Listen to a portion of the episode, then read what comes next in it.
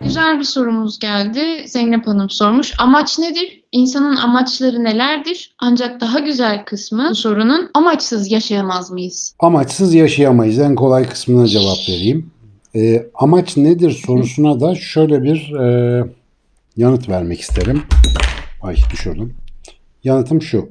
Bu nedir? Bu bunu sorduğum zaman herkes bilecektir. Bu bir kalem. Bir pilot kalem. Şimdi böyle kalemleriniz vardır. Mürekkepli kalemler. Bu kalemi biz yazmak için kullanıyoruz. Bu kalemin amacı insanın yazmasına yardımcı olmaktır. Bir yazma aracıdır. Peki şimdi bu kalem için bir şey söyleyelim. Kalemin mürekkebi bitti. Ve bu kalemi tekrar doldurmak mümkün değil. Ne yaparsınız bu kalemi?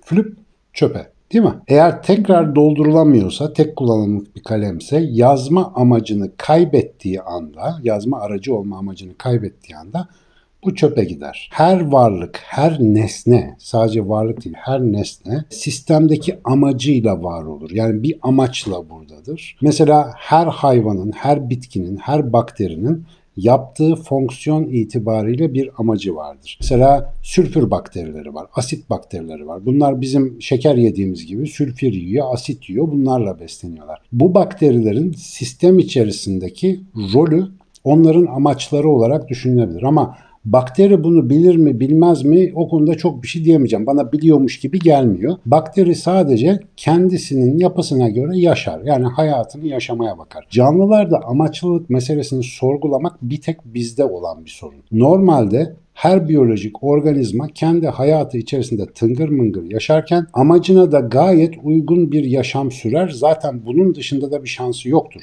Yani bir zürafa bir gün çıkıp da ben ressam olacağım arkadaş diye bir karar veremez. Zaten böyle bir karar vermesi için makul bir neden de yoktur ama insan her şeyi olmak isteyebilir, bunu her an isteyebilir. Gerçekten kendisine, çevresine ve insanlık toplumuna zarar verecek hareketleri ısrarla da sürdürebilir. Biz bunları yapan bir canlı olduğumuz için amacını unutabilen ve onu tekrar bulması gereken tek canlıyız. Ama insanın amacı nedir sorusuna eğer ekranda şurada burada konuşan birinden cevap alacağınızı düşünebiliyorsanız insanı ve kendinizi tam tanımıyorsunuz demektir. Çünkü insan hiçbir canlı türünde olmadığı kadar bireysel davranış çeşitliliğine sahiptir. Ağaç kakanlara bakın. Hatta ağaç kakanlar dediğimiz yüzlerce farklı türdeki kuşa hep birden bakın. Bunların aralarında çok büyük farklar olmakla beraber hepsi kuş, hepsi ağaç kakan, hepsi yumurtlama gibi ortak davranışlar gösterirler. Ve bu ortak davranışların dışında onları ayıracak olan çok böyle farklı bir davranışsal örüntü yoktur. Yani bu canlılar birbirlerinden hayat tarzlarıyla ayrılmazlar. Sadece birbirleriyle üreyemeyecek kadar biçimsel ya da fizyolojik olarak farklıdırlar ve farklı ortamlarda yaşarlar, farklı şeylerle beslenirler. Tek bir mesela zürafa türünün içerisinde. Zürafalar hemen hemen birbirinin aynısı hayat yaşarlar. Büyük bir davranışsal çeşitlilik yoktur onların içinde. Ama insana geliyorsunuz, 5 kişiyi alıyorsunuz. O 5 kişiden 5 tane dünya yaratabileceğinizi fark ediyorsunuz. İnsanlarda bu kadar büyük davranış çeşitliliği olunca her insanın hayattaki işlevi kendisinin kurgulaması gereken, keşfetmesi gereken özel bir sebep amaç olacak. Bu besbelli. Şimdi bunu bir kenara koyalım. Tabii bu sebepleri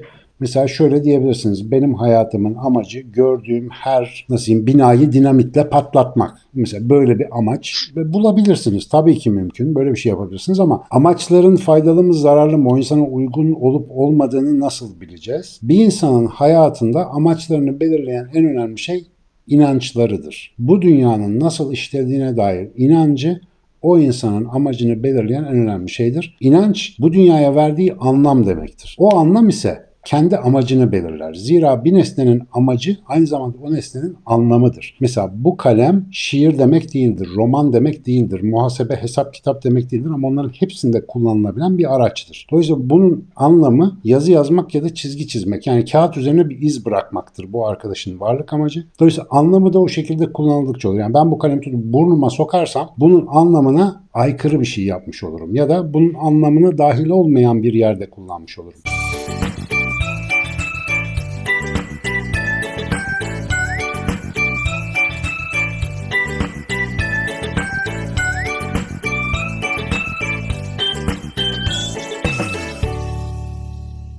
Hepimiz kendimizi böyle düşündüğümüzde dolayısıyla bir, inançlarımız nedir? Şimdi inançlarımız doğru mudur, yanlış mıdır? Bu, bu başka bir hikaye. Zaten inancın doğruluğu, yanlışlığı değil de adaptif olup olmadığı, yani bize uygun olup olmadığı söz konusudur. Çünkü inancın doğrusu yanlışı pek olmaz. Bizim inançlarımızın ne olduğunu iyi fark etmemiz. Bu inançlarımıza göre nasıl yaşadığımıza iyi bakmamız, inancımızla aksiyonumuz arasındaki uyumu fark etmemiz ve hayatımızı buna göre düzenlemeye çalışmamız şart. Eğer inançlarımıza göre yaşayamıyor isek, yani o inancın mesela bu sadece şey değil, inancına göre yaşamıyor dedim. Herkes mesela işte Müslümanım ama namaz kılamıyorum gibi anlıyor. Onu kastetmiyorum. Kötü olduğunu bildiğiniz bir şeyi yapmaya devam ediyorsanız ya da iyi olduğunu bildiğiniz bir şeyi bir türlü hayatınıza yerleştiremiyorsanız açıktır ki bu inancınıza göre yaşayamıyorsunuz demektir. Bu farklılığın nedenlerini anlamak ve bunun üzerine gitmek zorundasınız. Ya inancınızı değiştireceksiniz ya hayatınızı değiştireceksiniz. Eğer hayatınızı değiştirdiğinizde strese giriyorsanız inancınızı gözden geçireceksiniz. Bu her insanın kendi içinde yapması gereken ve zaten farkında olmadan yaptığı bir mesele. Ama bizi bundan alıkoyan ciddi bir sıkıntı var. Bize sadece inançlara inanmak yetiyormuş gibi geliyor. Mesela Louis C.K.'in çok güzel bir şeyi var. Mesela ben diyor çok güzel inançlarım var ama hiç gereğini yapmam diyor mesela. İşte otobüste yaşlılara yer ver. Harika bir inançtır diyor ama asla vermem diyor. Vereceğim yerimi diyor. Oturuyorum ne güzel. Şimdi bir şeye inanmak bizi o şeye inanıyor yapar sadece. Öyle yapmaz. İnançların amacı insanın bir şey yapmaktır. İnanç amaçtır ve inançların amacı biraz garip oldu ama inanç dediğimiz şeyin varlığı aslında dünyaya verilen bir anlamdır demiştik. Ya bu anlama aykırı yaşıyorsan niye inanıyorsun o zaman? Ya da inandığını yapamıyorsan buradaki çelişki nereden geliyor? İşte insanın erginleşme sürecindeki masalsı yolculuğu esas burada gerçekleşir. Siz gerçekten hayatınızda ne yaptığınıza ve bu hayatın nasıl bir şey olduğunu inandığınıza şöyle bir sık sık bakıp da masaya koyarsanız bence çok enteresan bir amaç dizgesi elde edebileceksiniz. Tamamen kendinize özel. Amaç tutup da akademisyen olmak, klinik psikolog olmak, çok iyi bir esnaf olmak, zengin olmak, güzel kalmak değildir. Bunlar amaç olabilecek şeyler değildir. Amaçlar tüketilemeyecek değerler taşımak zorundadır. Zira tüketilebilir bir şeyi amaç edinirseniz elde ettiğiniz gün ölmeniz lazım. Çünkü hayatınızın amacı ortadan kalkar. Ki zaten mesela para gibi işte ün gibi şeylerin peşinde koşan insanlar da buna eriştiklerinde ölmüş gibi oluyorlar zaten. Kaldıramıyorlar bunu. İşte bir sürü psikolojik problem yaşıyorlar. İşte uyuşturucuya düşüyorlar falan filan. Bu hikayeleri bilirsiniz. Öte yandan bir genel organizma olarak insanın hepsinin acaba varlığının ortak amacı nedir derseniz. Benim bununla ilgili bir fikrim var. İsteyen evde düşünsün diye söyleyeceğim. Bütün insanlarda ortak olan şeyler neler? İnsanın fabrika ayarları anlatıp duruyoruz. Ne diyoruz? Az yiyecek diyoruz, ilişki kuracak diyoruz, hareket edecek diyoruz, stresini yönetecek diyoruz ve sınırlarını zorlayacak diyoruz. Bütün bunlara baktığınızda hepimiz için eğer benim teorim doğruysa, herkes için geçerliyse bu ayarlar, o zaman böyle bir canlı popülasyonu bu dünyaya ne yapmak için gelmiş olmalı? Tıkış tepiş karnını doyurmak, rahat rahat yatmak bilmem ne için değil. Dolayısıyla bu dünyayı deneyimlemek, izlemek, anlamak, araştırmak, soru sormak, deşmek için gelmiştir. Bakın az yeme, az yemeye ayarlanmış. Çünkü daha çok sınırlarını zorlasın, araştırsın, baksın diye. Birlikte hareket etmeye göre tasarlanmış. Niye? Beraber hareket edip daha büyük sorunları çözsün. Daha acayip şeyler yapsın diye. Hareket yani böyle iğne deliğine girsin, her yerlere girip çıksın diye. Çok hareketli dizayn edilmiş. Stres, durduğu yerde stres olduğu için hareket ederek, yeni bir şeyler yaparak, keşfederek stresini hayretle ortadan kaldırsın diye yapılmışa benziyor. Dolayısıyla bütün bu resime Sinan Canan açısından bakarsanız hepimizin başlangıç amacı en azından çocukluğumuzda 7-24 yaptığımız şeydi. İzlemek ve hayret etmek. İnsanın temel varlık amacı bence budur. Bence budur. Ben buna göre yaşadığım her zaman mutlu oldum çünkü. İsterseniz siz de evde deneyin. Bakalım belki de sizde çalışır. Ama onun dışında benim başka küçük amaçlarım da var. Ama esas amacım bu dünyayı seyretmekten ve bu dünyadan haz, keyif ve feyiz almaktan benim men eden her şeyden yıllardır beni uzak tutar.